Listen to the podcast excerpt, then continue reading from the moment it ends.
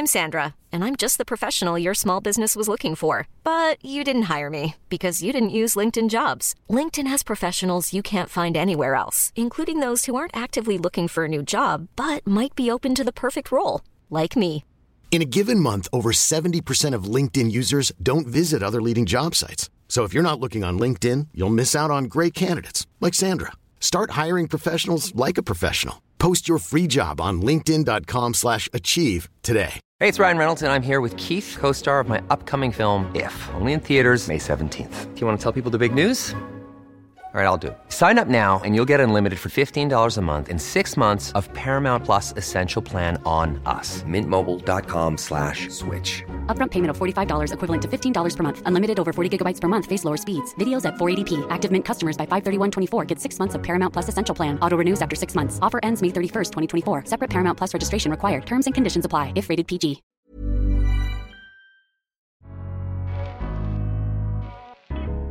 Welcome to the Daily Doctor's Kitchen with me, your host, Dr. Rupy. I'm a medical doctor, cookbook author, and supporter for nutritional medicine. The Daily Doctor's Kitchen is a series of bite sized nuggets of information all to do with food, nutrition, and healthy living, taken from my main podcast called the Doctor's Kitchen Podcast. And if you want to learn how to eat well every day, check out my recipes, books, and free newsletter at thedoctorskitchen.com.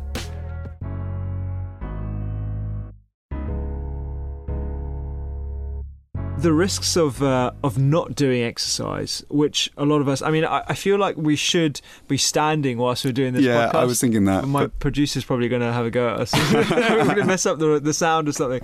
So we won't stand, but the intention was there to yeah, stand. Yeah, we tried. yeah, um, but the risks of being sedentary are, are pretty scary, right? Yeah, they're massive. Um, and I think it's amazing looking at the stats for sedentary behaviour and how sedentary we are as a nation. Now, I think it's really important here to clarify what we mean by sedentary. So, if I was working an office job and I worked 8 till, till 5 o'clock and I did an hour of gym in the evening, then you could probably say that I was active for that day because I've done my activity for the day. But if I'm sat down for that whole period in the morning and in the afternoon, then I'm actually sedentary for a long period of that day. And although I'm active during that day, I am sedentary. And the problem is with being sedentary is we know that confers risks in itself. Mm. There are also some scary stats around the UK and how sedentary we are. So we know around 78 days of the year we are spent sitting.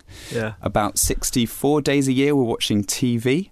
Um, and they just really make you realise how much sitting we do. it's nuts. yeah. And when you see the risk and you know, when you look at the studies, I suppose the thing that scares me is you're looking at the kind of markers that we look for in disease. Mm. So, high cholesterol levels, high triglyceride, which is another type of fat in the blood that we mm. worry about, um, lower levels of HDL, which is the good level of fat. Mm. So, those things are all detrimentally associated with sitting more, you know, mm. across the board.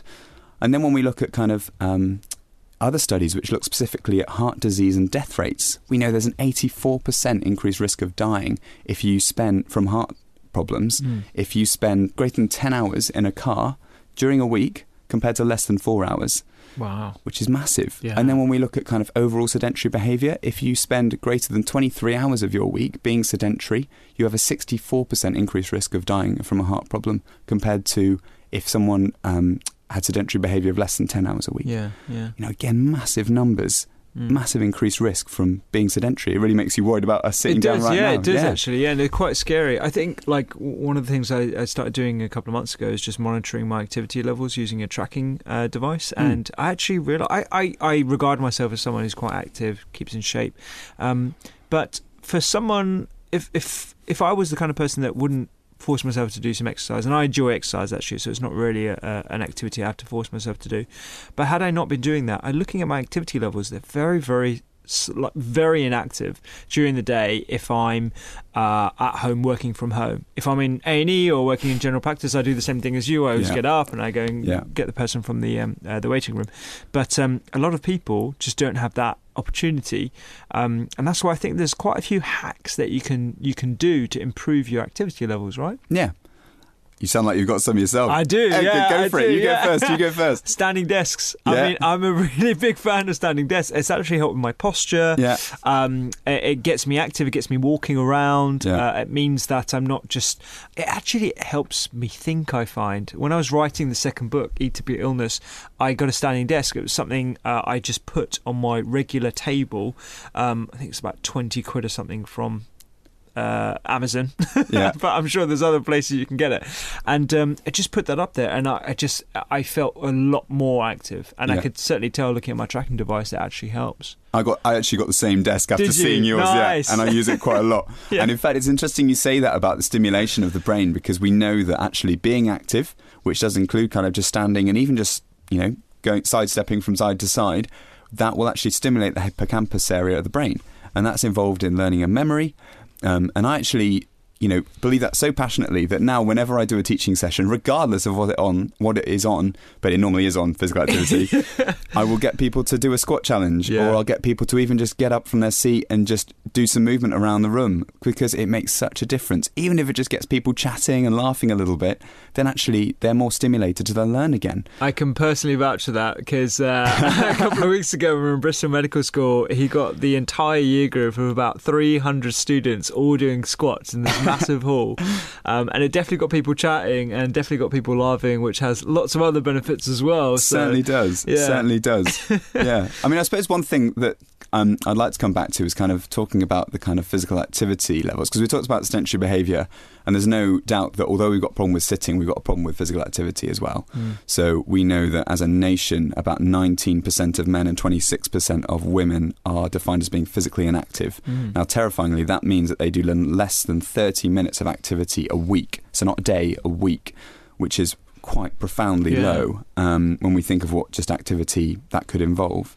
We know that kind of 33% of men and 45% of women are not active enough for good health.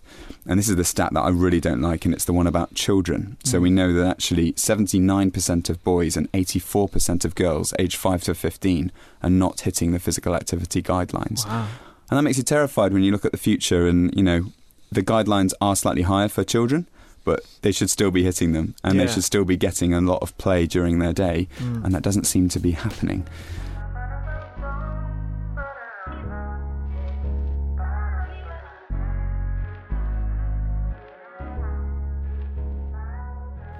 I hope you enjoyed today's Daily Doctor's Kitchen. The Doctor's Kitchen podcast is where I discuss multiple topics around nutrition, medicine, and well being with experts and researchers from around the globe. So do go check it out. And my latest cookbook is 321 three portions of fruit and veg per person, two servings per recipe, and all using one pan. Find me on social media at doctors underscore kitchen and sign up for recipes every week at thedoctorskitchen.com. I'm Dr. Rupy. Have a beautiful day.